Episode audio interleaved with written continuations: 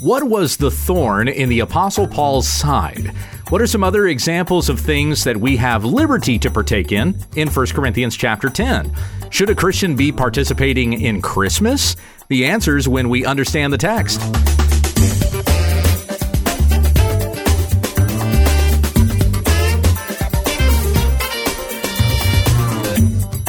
Happy Friendsgiving You did it. and an early Merry Christmas from your friends at When We Understand the Text, a daily Bible teaching podcast to help encourage your time in the Word. Tell your friends about our website, wwutt.com.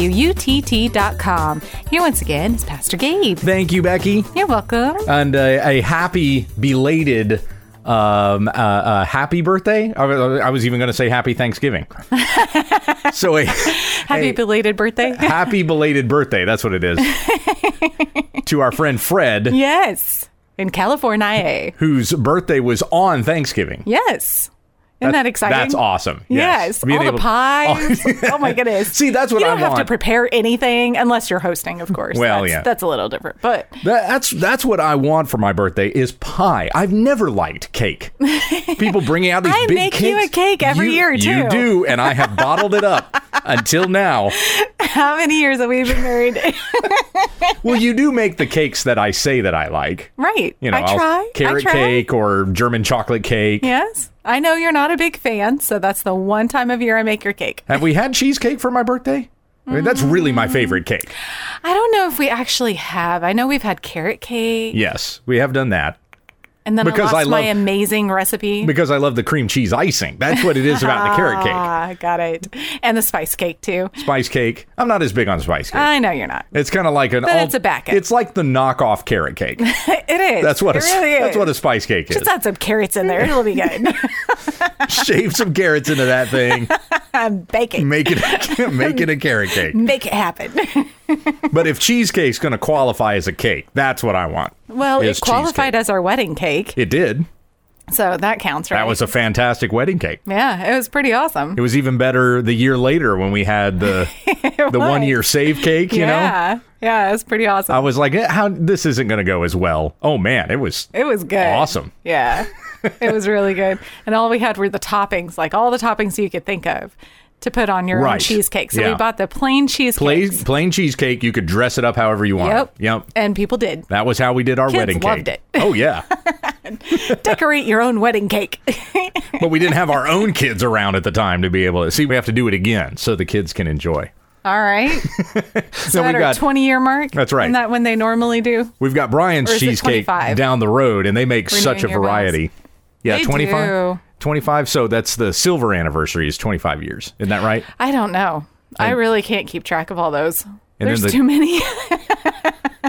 You people making up your traditions. I know. There's like paper and brass and gold and silver and Platinum. platinum. is there really? I don't know. I'm making fun of it. There probably is. That's what I was thinking. So your first anniversary is your stone anniversary. That's just a rock. That's it. well, you invested so much money into that one rock. on finger. That's right. Okay, where are we at here? Let's see. We've got, oh, while we're talking about traditions, that's one of the questions we have coming up. So, being the Friday edition of the broadcast, we respond to questions from the listeners, and you can send those questions to when we understand the text at gmail.com. We have two questions that have to do with 1 Corinthians 10, mm-hmm. which we finished up this past week. Yes. We have two questions that have to do with Christmas, but we're going to start with two random emails that we got here at the very beginning. All right. So this first one is from Andrew in Kansas. okay. You know Andrew. yes, I do. Hello, Andrew. I feel like I need to apologize to Becky Uh oh. for all the times I cut her off in the outro of the What podcast. Aw, I'm so sorry, Becky. that breaks my heart. Sincerely, Andrew. I spent a lot of time on that. How many takes do we do? Yeah, right. I forgive you, Andrew. It's okay. Yeah, that closing's very, very important because I'm selling my books. So you have Ah, to, yes. yeah. So Yep. do listen. That's right. And then go buy a book. Uh, a couple of weeks ago, when we did the the questions that we responded to, and all of the questions that we answered received a yes, book. Two books. They got No, one book. Uh, no, 25 Christmas Myths and the new one from Sinclair Ferguson. Oh, it was two. Okay. Yes, so it was two. Those have been mailed out, so you got them. Yay. And I was delayed, a little delayed getting them out because I realized I was actually a Sinclair Ferguson book short. Oh dear. So that person who who I had to mail that book to, you're going to get uh, books from two different locations. So you're going to get one from me, and then you're going to get another random package from Amazon in the mail. That's going to have your that. eyes peeled. That's right. I'll have that Sinclair Ferguson book. Uh, and then don't forget 25 Christmas myths and what the Bible says. You can find that on our website, wwutt.com. Thanks also to Doctrine and Life for the t shirts of ours that they make. Yeah. You can get what t shirts and just added what stickers. yes. They look awesome. Those are on the website as well.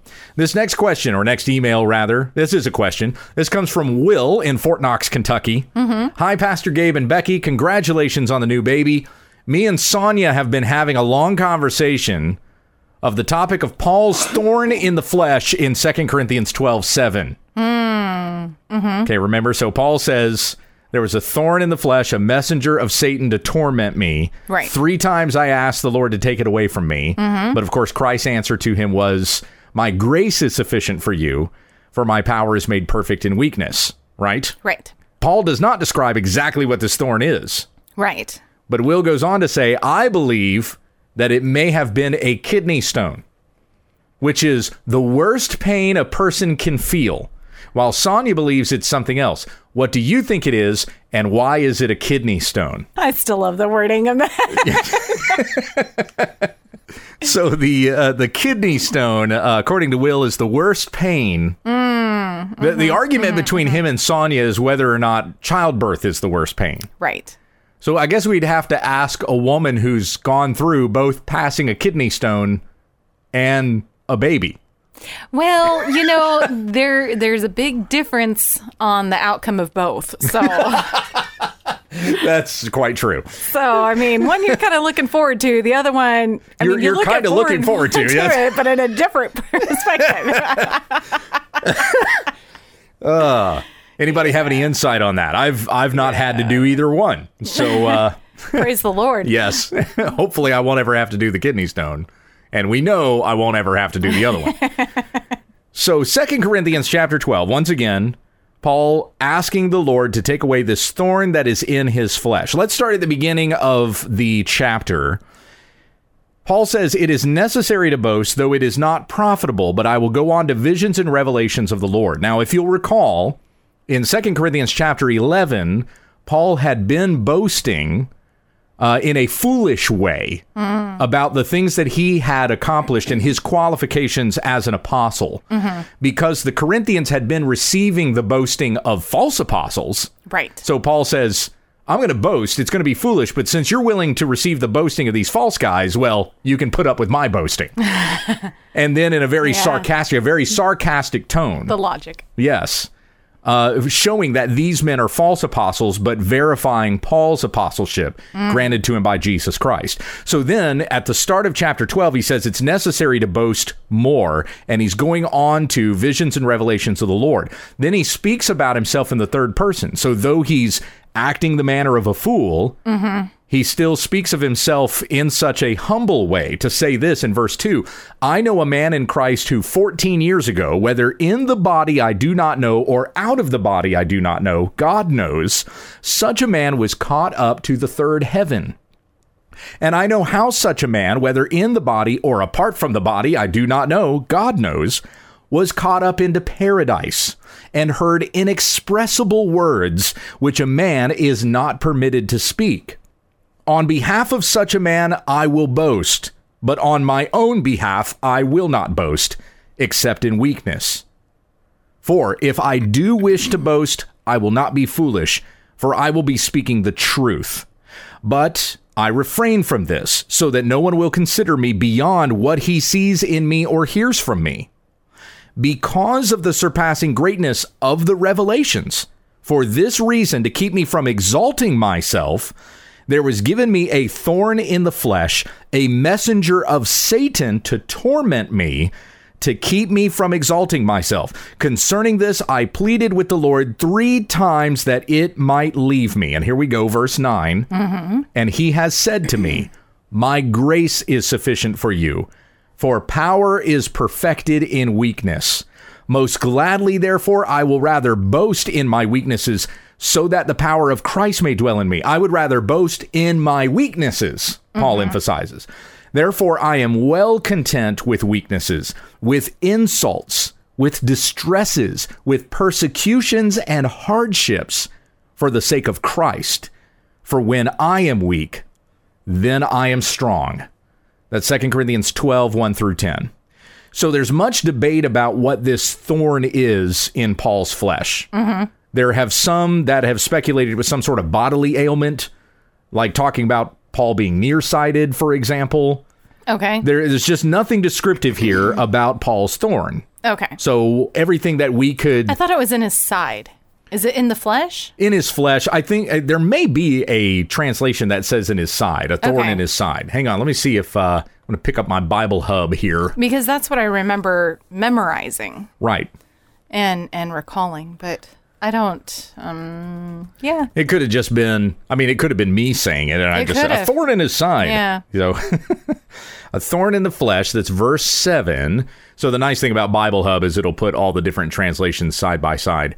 A thorn in my flesh, that's New International, New Living Translation, thorn in my flesh, English Standard, thorn in the flesh, Berean Study Bible, thorn in my flesh. Really? Yep. King James, thorn in the flesh. New King James, a thorn in the flesh. Uh, New American Standard, thorn in the flesh. So, yep, nothing How saying in the get- side. I'm not sure. We get in the side then. Is No it idea. Somewhere else. a thorn in my side. they could just be the colloquialism. You're like a thorn in could- my yeah, side. It could. Yeah. It could be. I'm. I'm putting that in the text. Uh oh. and then just putting them together. It could be that, yeah, because I'm I'm going down Christian Standard, thorn in the flesh. Huh. American Standard, thorn in the flesh. I'm not seeing any of them that says Thorn in the side. thorn in the side.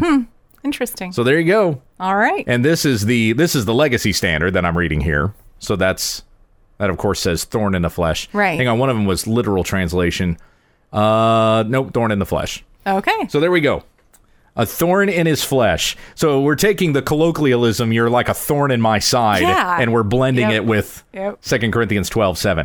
We actually can know exactly what this thorn was that Paul is referring to. Because remember, he refers to himself in the third person earlier as a manner of humility. Right. He calls the thorn in his flesh a messenger of Satan to torment me. That's what he calls his thorn. Mm. Previously in chapter 11, what did he call the messenger of Satan? The super apostles. They were the false apostles.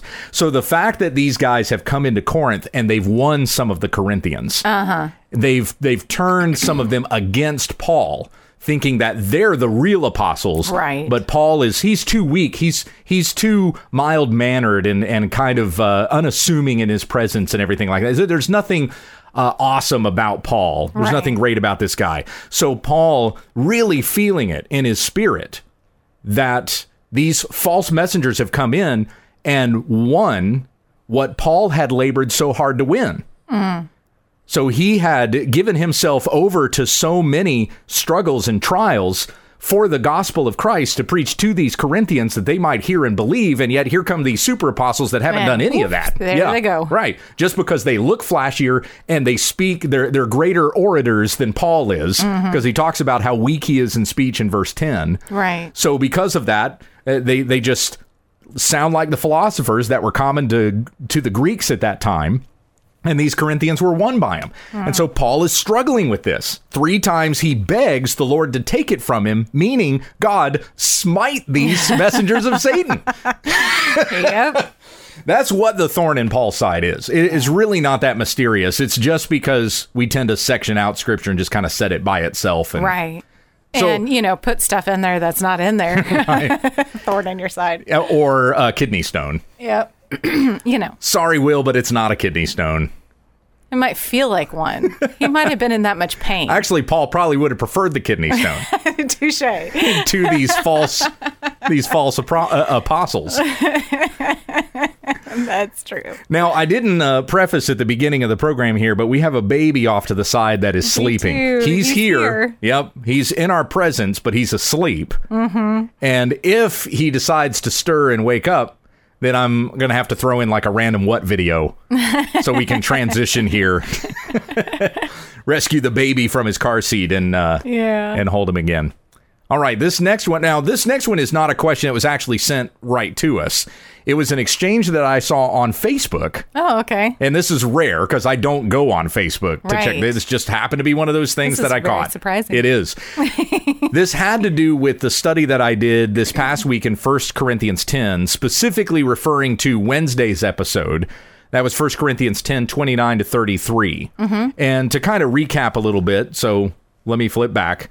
Uh, in verse 31, whether then you eat or drink or whatever you do, do all to the glory of God. Amen. Give no offense either to Jews or to Greeks or to the church of God, just as I also please all men in all things, not seeking my own profit, but the profit of the many, so that they may be saved. Paul has been talking about over the course of chapter 10, he's been talking about Christian liberty, but not exercising that liberty in such a way that might cause somebody else to stumble, or exercising that liberty in such a way that somebody who's an unbeliever would pass judgment on you for something that you know that you can partake in in your liberty in Christ, and you're not sinning by partaking in that. Of course, the example that Paul gives through chapter 10 is with regarding food that has been sacrificed to idols.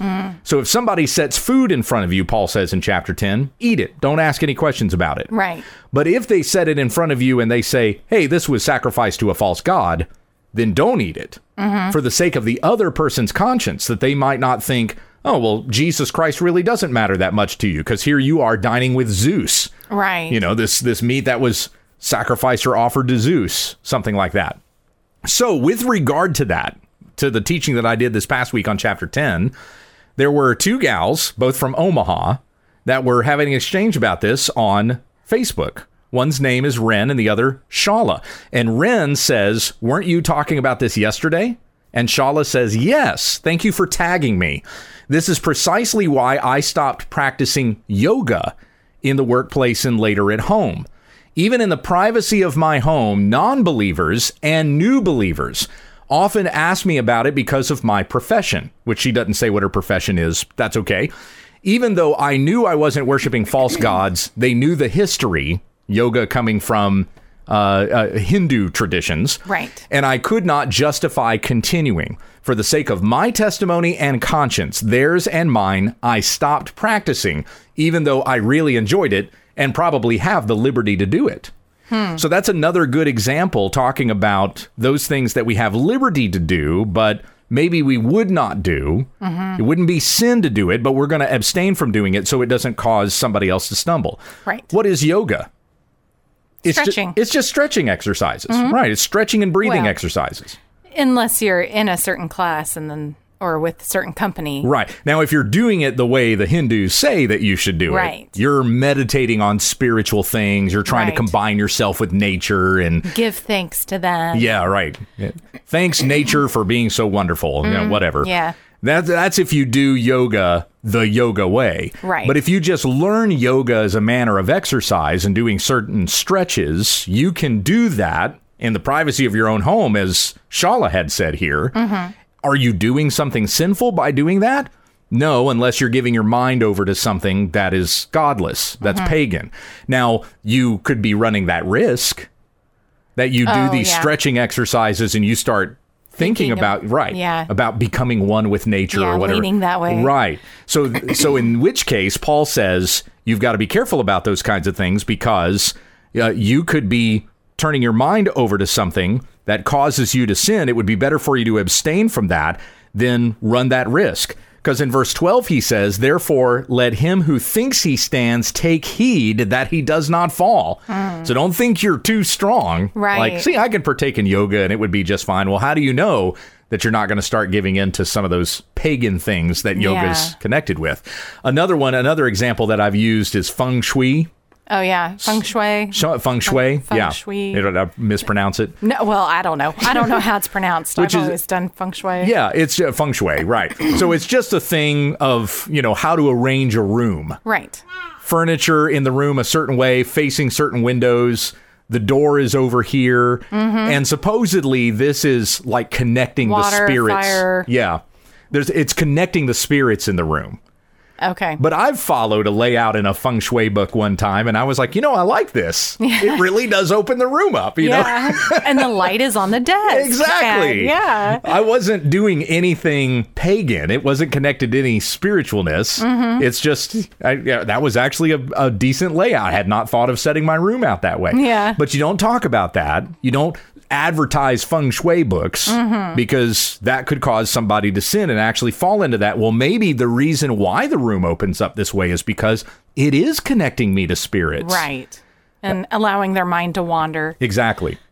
So there could be some things uh, as a practical manner that makes sense, but a pagan came up with this and connected it to some kind of false spirit, and now it's become something idolatrous. Right. So you just, yeah, these are all manners of conscience to decide whether you can partake in this or not. But even if you do some of those things that are somehow connected to paganism, you want to be careful with how you present it or how you advertise it or in what company you talk about it and do it. I still think of like we're having our children wear the rainbow as like do I let them or do I not let them? Because the rainbow is a beautiful thing. It's a beautiful story. Yeah, about sure. God's um, grace and forgiveness and starting over. And but um, but the world is taking that as something else. Yeah. And I have seen people post pictures of their children with rainbows on their shirt and then people commenting on that saying, "Oh, wow, I'm so glad they're, you know, for everybody." And like Yeah, they well- really promote that Right. as like and I'm like, "It's a kid wearing a rainbow." Yeah. Like Well, you we've think about that the, forever. The pride colors are specific. It's six colors. yeah. The rainbow is seven. True. So as we've as we've standardly taught the rainbow, it has seven colors in it: red, Sure. orange, yellow, green. But on t-shirts, like girls' t-shirts, they don't always use those colors. You know what I mean? Yeah. Like they can go the cheap route and I'm totally in favor of a Christian seizing back the rainbow and representing what Right? it truly is. Exactly. Not what not what the Pride Nation says. right, but that's still something that we have to be concerned about nowadays is because of that. Yeah. Well, the the Be illustration, mindful. right? The illustration that I gave going through 1 Corinthians 10 is I was in the five below, and they had the display with all the the LGBTQ pride Oh, stuff. yeah, I'm just not going to buy from that display. Yeah. that's the way they have the colors set up and all that kind of thing. But hey, the Ark uh, in in uh, is it Kentucky or Ohio? I know it's on the state line in Kentucky. the Ark encounter in Kentucky. They have decorated the Ark in those rainbow Ohio. colors. No, we stayed in a hotel in Ohio. Oh, okay. Yeah, and then you cross the river into Kentucky, and that's Okay, where okay, that's where the Creation Museum is. So anyway, they they they covered it in uh, in the rainbow colors. Yeah, they again, did. taking back the rainbow to show what it really represents, not according to what uh, LGBTQ pride people have hijacked it to mean. Right. All right, so here we are at the point of the program. The baby's waking up. Yeah, I got to go get him. If you can, if you can hear him in the background here. So I'm going to play a what video while we make a transition. Sounds good. In 2 Timothy 4 2, the Apostle Paul told Timothy to preach the word. But for how long? Obviously, Paul wanted Timothy to preach the scriptures until his dying day, in season and out of season. But how long should a pastor preach a sermon? According to Pew Research, the median length of most sermons is 37 minutes. Throughout church history, sermons might be shorter to over an hour. The Puritan preachers would preach for hours more. In the Old Testament, the people would listen to preaching that would last all day. The book of the law would be read aloud. That's the book of Deuteronomy, which takes about three hours to read out loud. Nehemiah 8 8 says they read from the book, from the law of God clearly, and they gave the sense so that the people understood the reading. That would have taken even longer. In the New Testament, the Sermon on the Mount is the longest written sermon. Read aloud, it takes about 15 to 20 minutes. In Luke 4, Jesus stood up in the synagogue and read Isaiah 61 1 and 2.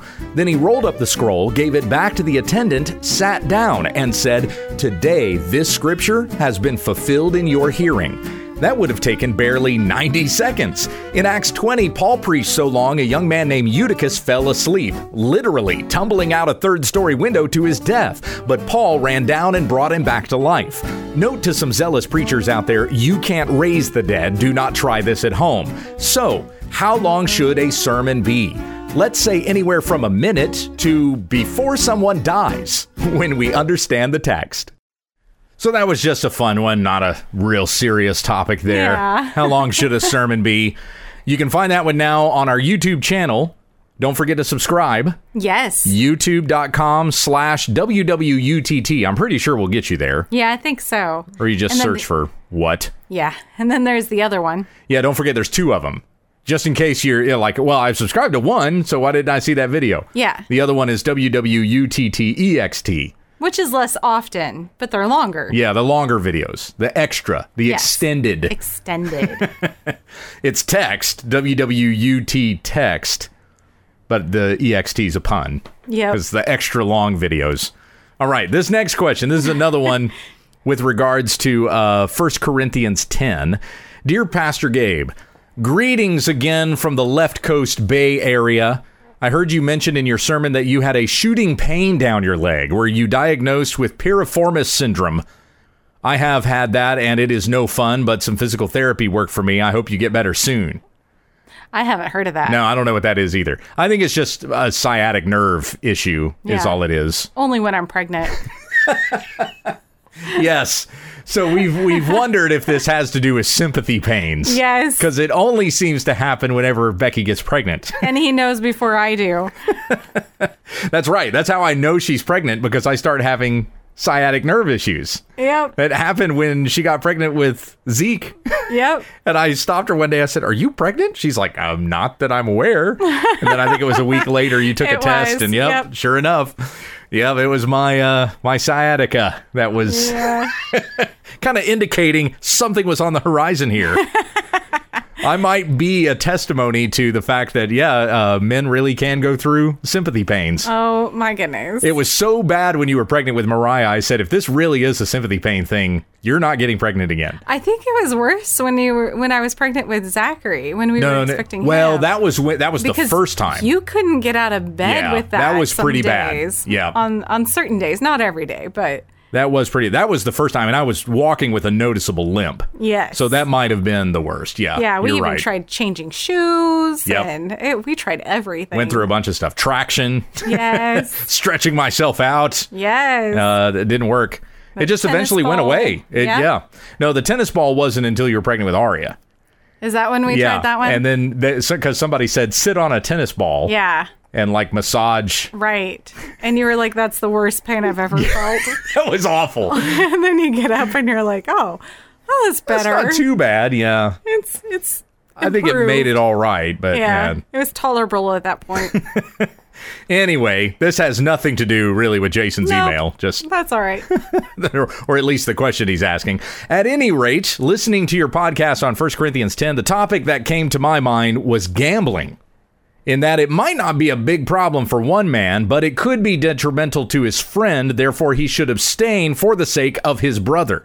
Which then leads me to ask, is gambling a sin?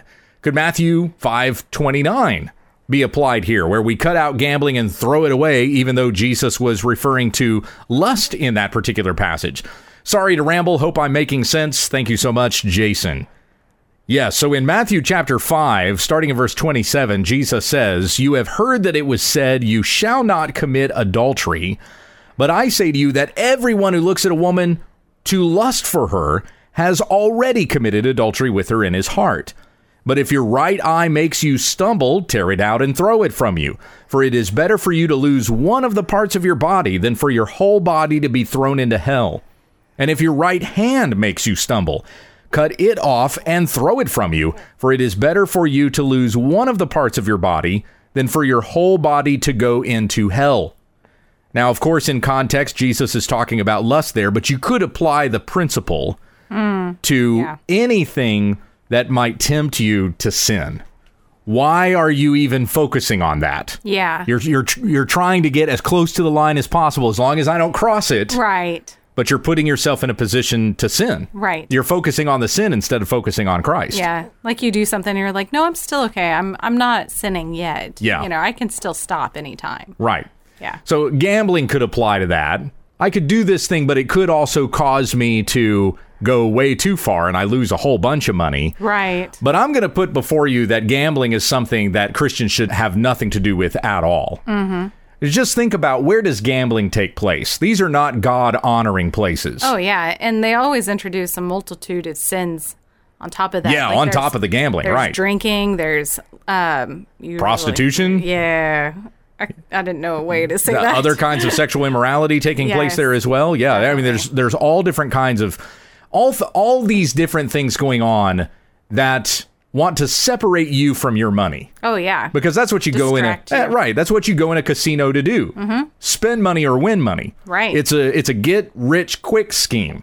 And as we've been going through proverbs, we've read numerous proverbs, even one yesterday, highly discouraging against anything that would be get rich quick. right. So, as we're going to read when we get to Proverbs 23, we see this in verses 4 and 5. Do not weary yourself to gain wealth, because of your understanding, cease.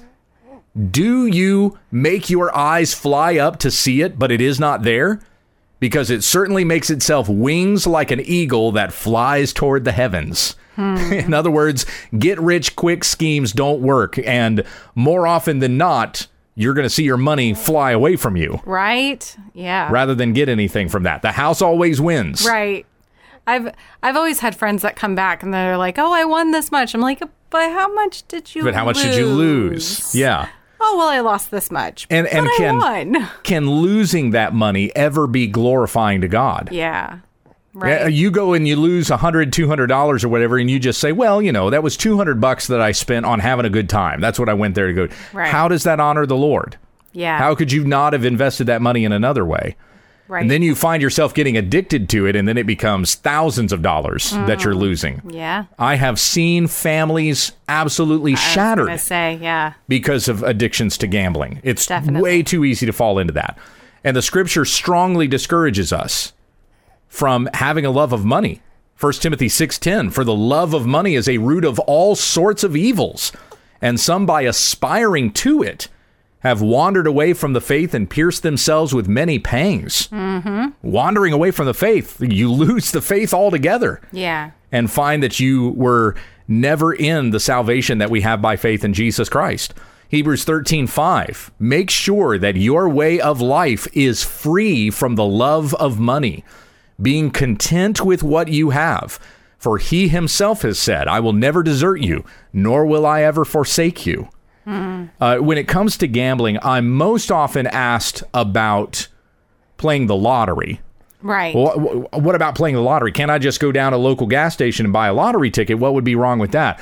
You're participating in something that has been made to prey upon the poor. right. And I think that Christians should have nothing to do with it. And the house is always to win. Same same there, right? I mean, the house always wins. It may be like a state sanctioned thing, but the reason why the state does it is to get money from you. Right. Otherwise, why would they do it? Yeah, it's like a tax. Yeah. That you're voluntarily paying. Happily. Yeah, right.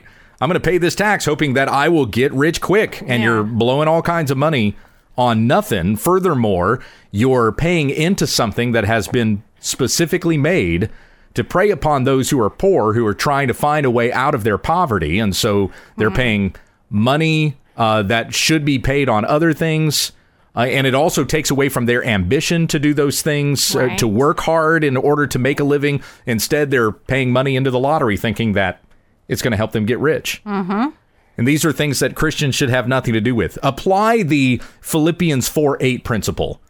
Finally, brothers, whatever is true, whatever is dignified, whatever is right, whatever is pure, whatever is lovely, whatever is commendable, if there is any excellence, and if anything worthy of praise, consider these things.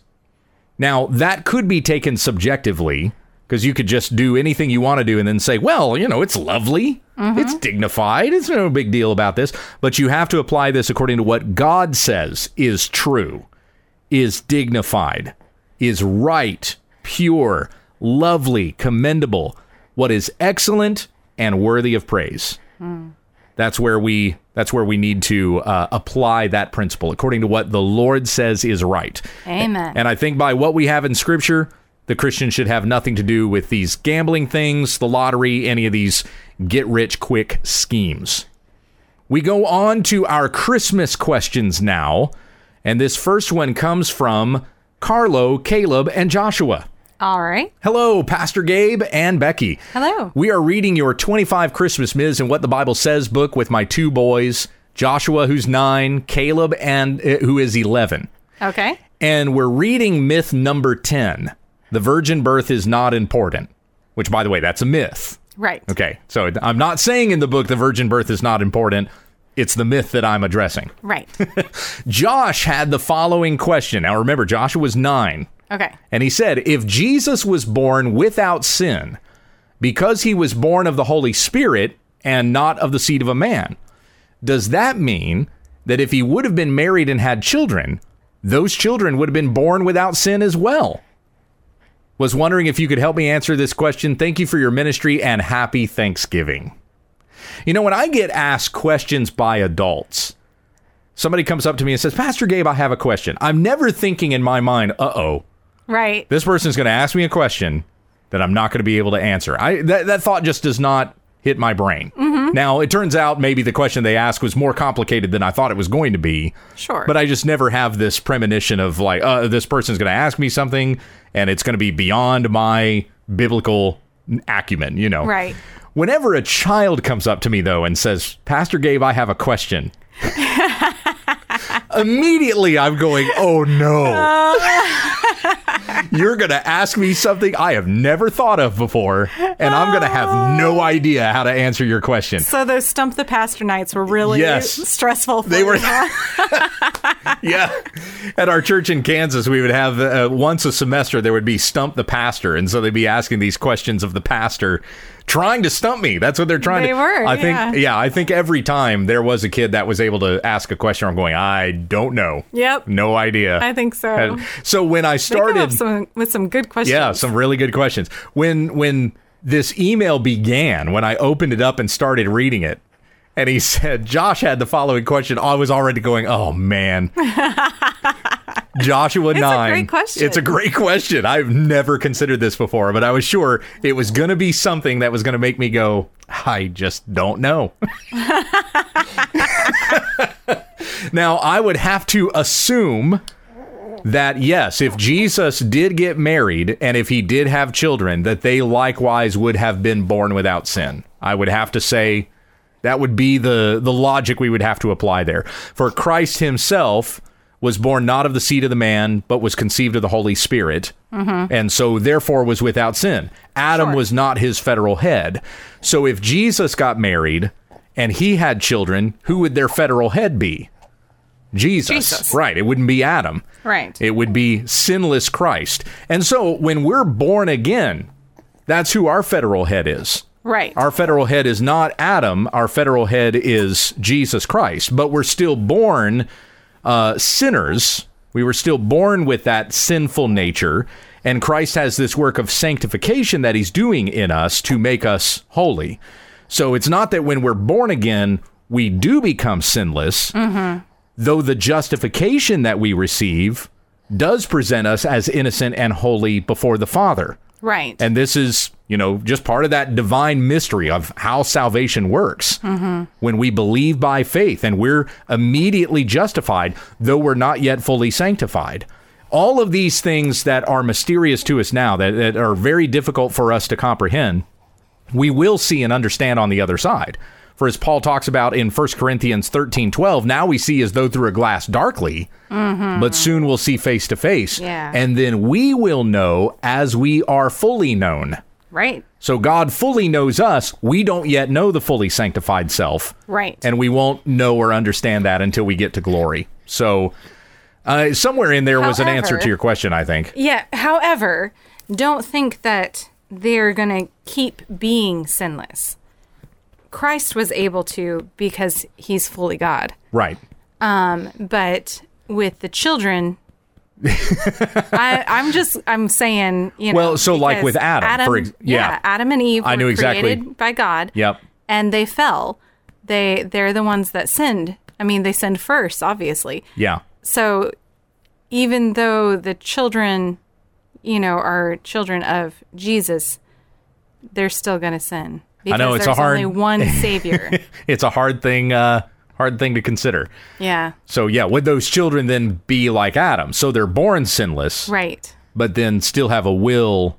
They have a free will by which they can sin. Right. That's what I mean. Yeah. Yeah. I don't know. It's hard. Well, It- I we can only assume. I think the Bible is very clear that we only have one Savior Yes. and that only one person has ever been able to be sinless and will ever be sinless, Right.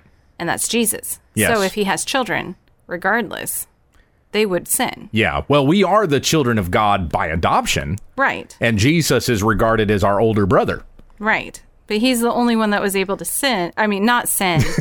ah, I'm getting tongue tied. Yeah, careful. Yeah, yeah, yeah. He was the only one not or able to not sin so that way he can be our savior. yes. So if his children didn't sin, they would be sinless. They would be saviors too, is, Yeah. is what you're saying. Right. Right. And that's not what the Bible says. Yeah. So Well, they wouldn't be an atoning sacrifice because I mean, part of the part of Christ being our Savior is that He atoned for our sins, Mm-hmm. not just that He lived a sinless life, though that's part of it, true. but also that He died an atoning sacrifice and then rose again from the grave. So, Right. so it's everything. It's Christ's Right. perfect life, perfect death, perfect resurrection. Right. So uh, in in all of these things, by our faith in Jesus Christ, we're justified and also sanctified. Mm-hmm. By faith in Christ, we have salvation and sanctification. Yeah. Okay, that's Right, it. that makes sense. right. Yeah. See, uh, do you hear now the challenge you've put upon us, Joshua? Yes. As we're trying. It's and it's tough to explain too. It is. You're you don't I mean, you don't want to just make presumptuous uh answers. Yeah. You don't. Right. You don't want to assume. But don't go too far. Right. Still applying what we know from Scripture when Amen. we talk about these things and answer questions like this. Okay, this next question has to do with whether or not we as Christians can celebrate Christmas. So Oh. while you're playing with the baby over there Who me? and getting him to burp or whatever else is going on there, uh, we're going to play the video and come right back. Here's another one.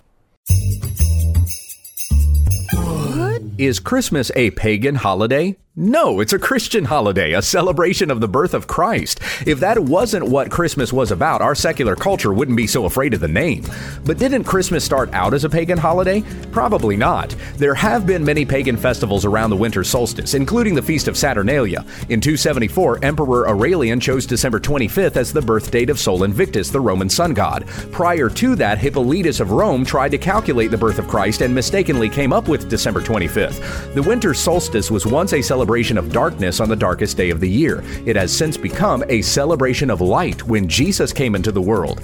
But aren't all these Christmas traditions a ripoff of former pagan customs? Some of them aren't. Christmas carols are rich with biblical truth and have impacted the world over.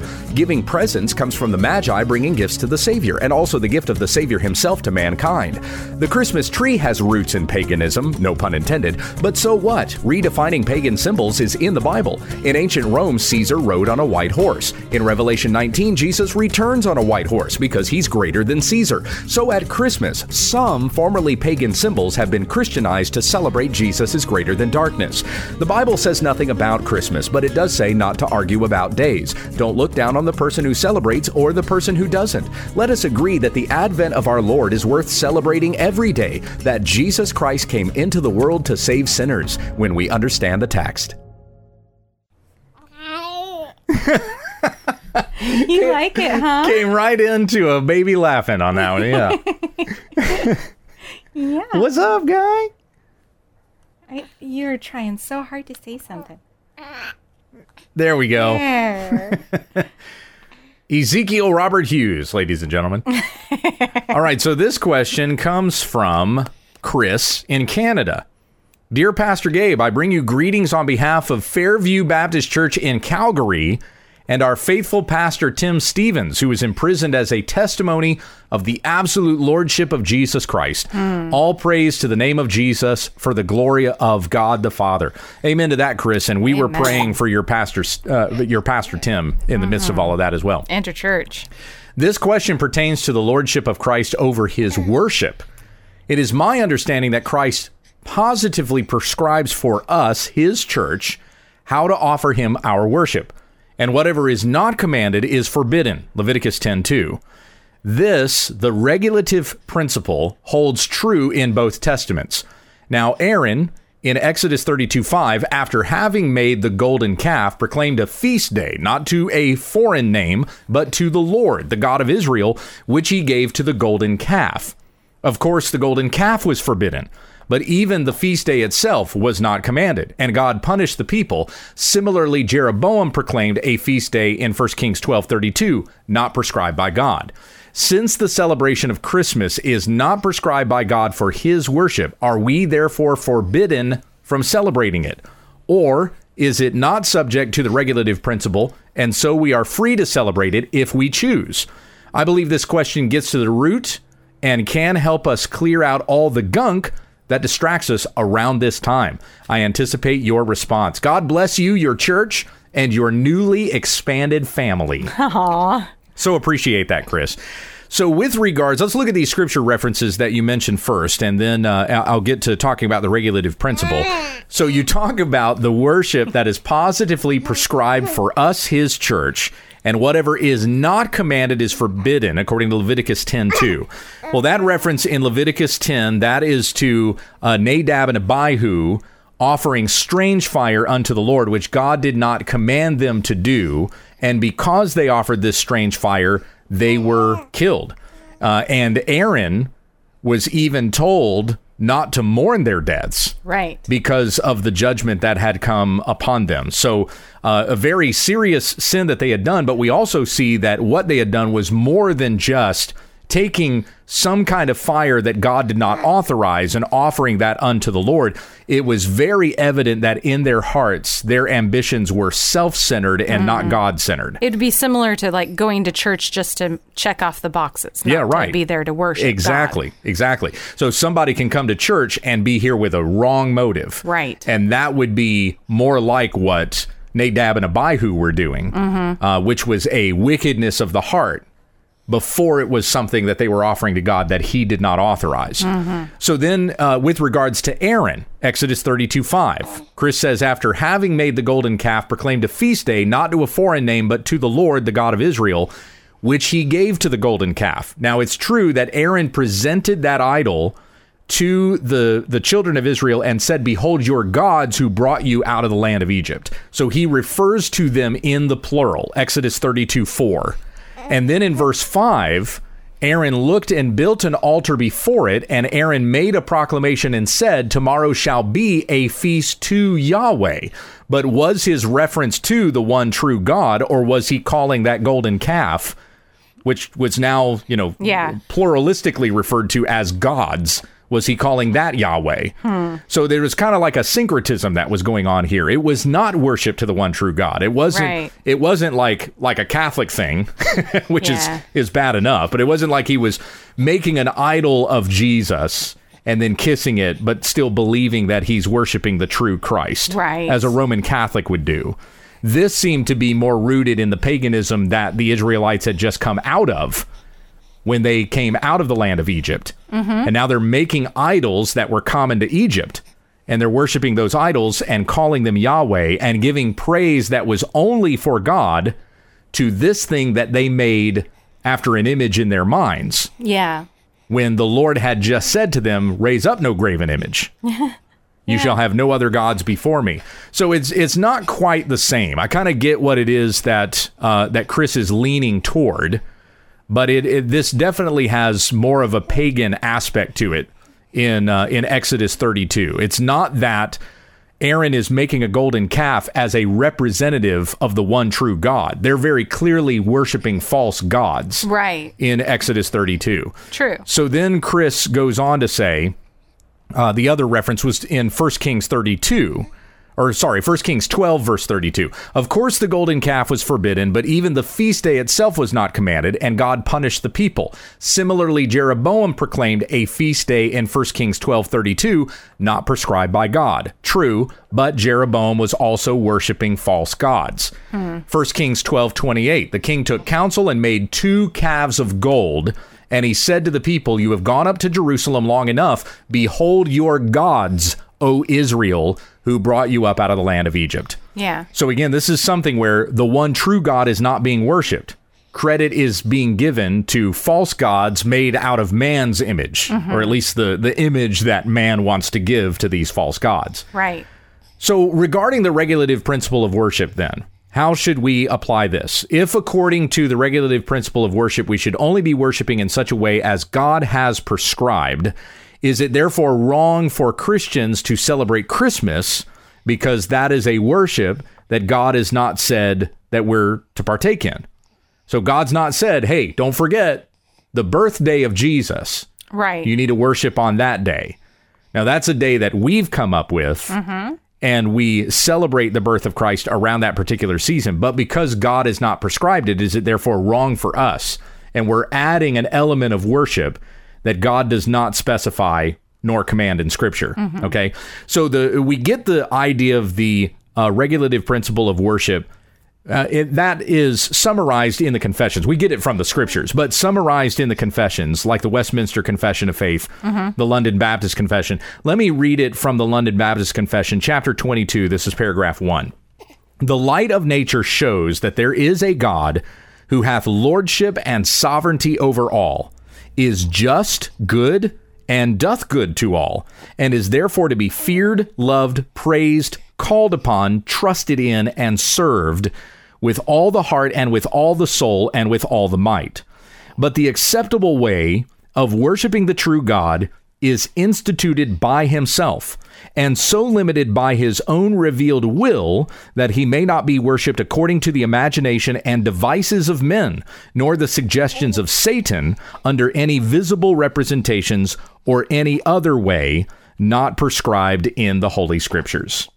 Okay, so there you go. The regulative principle of worship is outlined there in paragraph one of chapter 22 of the London Baptist Confession of Faith. Now, when we get to paragraph 6 Mm-hmm. we read this. Neither prayer nor any other part of religious worship is now under the gospel tied unto or made more acceptable by any place in which it is performed or towards which it is directed, but God is to be worshiped everywhere in spirit and in truth, as in private families daily, and in secret each one by himself. So more solemnly in the public assemblies, which are not carelessly nor wilfully to be neglected or forsaken, when God by his word or providence calls thereunto. So all that to say Or that forsaken. right. So That's th- convicting in a whole nother way. all that to say that that worship that we do in church on Sunday morning is not the only place we worship. I mean, after all, Romans 12:1 says to us, in view of God's mercies, present your bodies as a living sacrifice unto the Lord. This is your spiritual act of worship, presenting yourself holy and acceptable unto Him.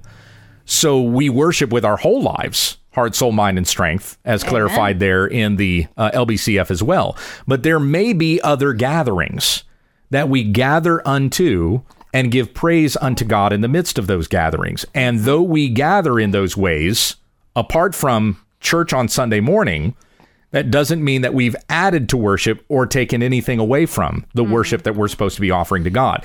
And so, therefore, Christmas would be like that. When a church has a Christmas Eve service, we remember and we celebrate the incarnation. It's not replacing the worship that we're to be doing on the Lord's day as the church gathered together in worship, singing psalms and hymns and spiritual songs, hearing the reading of scripture, um, uh, confessing ourselves in prayer, partaking in the Lord's table, celebrating in baptism, all those things that we enjoy as the church assembly that is regulated to Sunday, to when we gather on the Lord's day and worship unto the Lord. Christmas is not that. It's not in addition to that. It's not taking away from that. Christmas, nobody has to celebrate. If you don't celebrate it, you're do, you're not doing anything sinful. But I would still argue, even as as a matter of public assembly, of gathering together and celebrating God for something, you're also not doing anything sinful if you do it. For as Paul says in Romans 14, beginning in verse 5, one person judges one day above another, another regards every day alike. Each person must be fully convinced in his own mind.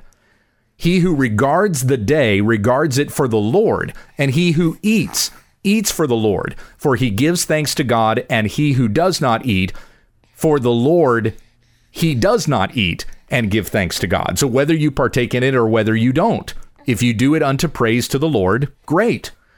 It's before God that he stands or falls. Mm. So we don't pass judgment on one another with regards to these things, but let the person who does so do it in honor to God and don't quarrel over opinions, as it says in Romans 14 1. Amen. anyway, so there's my argument regarding Christmas. I mean, we go through this every year, and which is fine. I mean, we can have that discussion, but just with regards to Christmas, don't pass judgment on somebody else. If they want to celebrate, great.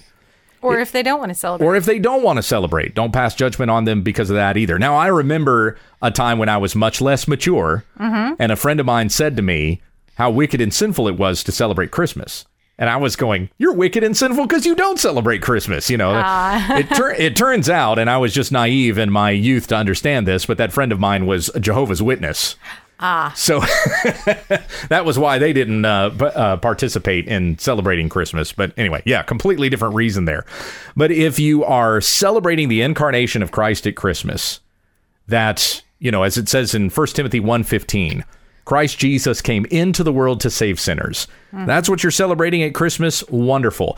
Don't let it take away from the Lord's Day worship that we should all be committed to on Sunday, lest you become like those creasters yeah. or you're only showing up for Christmas and Easter. Yeah. See, that's that's sinful. Yeah. You're you're now using those holidays to replace the true worship that we as Christians should be doing together every Sunday. Mm-hmm. There's no replacement for that.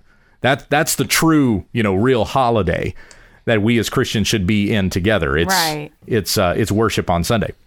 I mean, we could have said this about Thanksgiving, which we just celebrated yesterday. Yeah. Is it wrong for Christians to celebrate Thanksgiving? It's not prescribed by God. That's where my mind went to. right. I didn't know if you wanted that rabbit trail though. But are you going to stand before the Lord someday and Him say to you, you know, I just didn't really like that you were giving me thanks and eating food?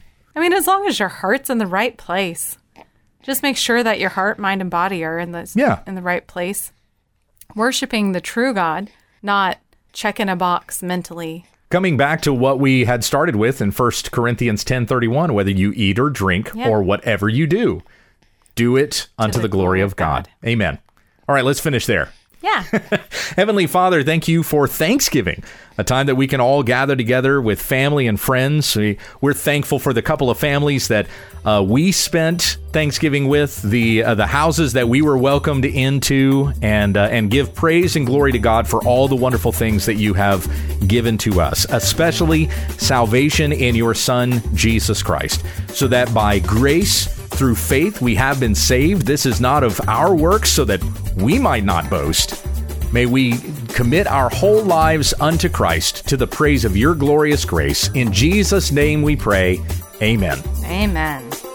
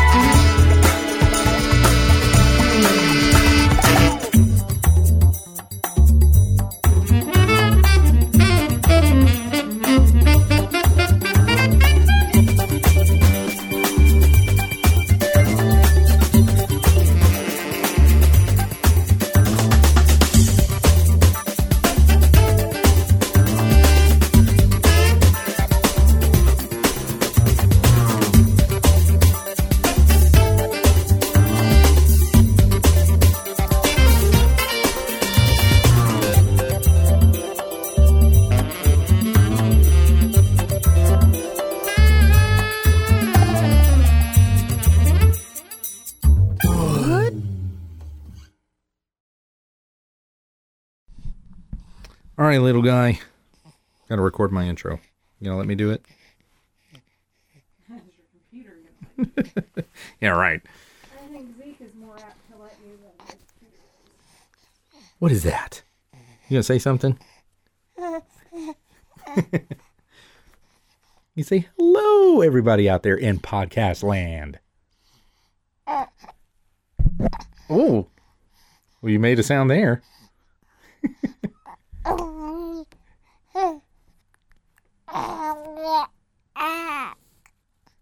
Well, you don't say.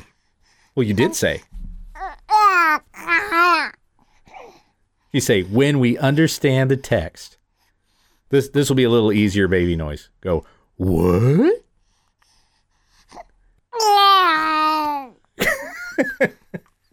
Close enough.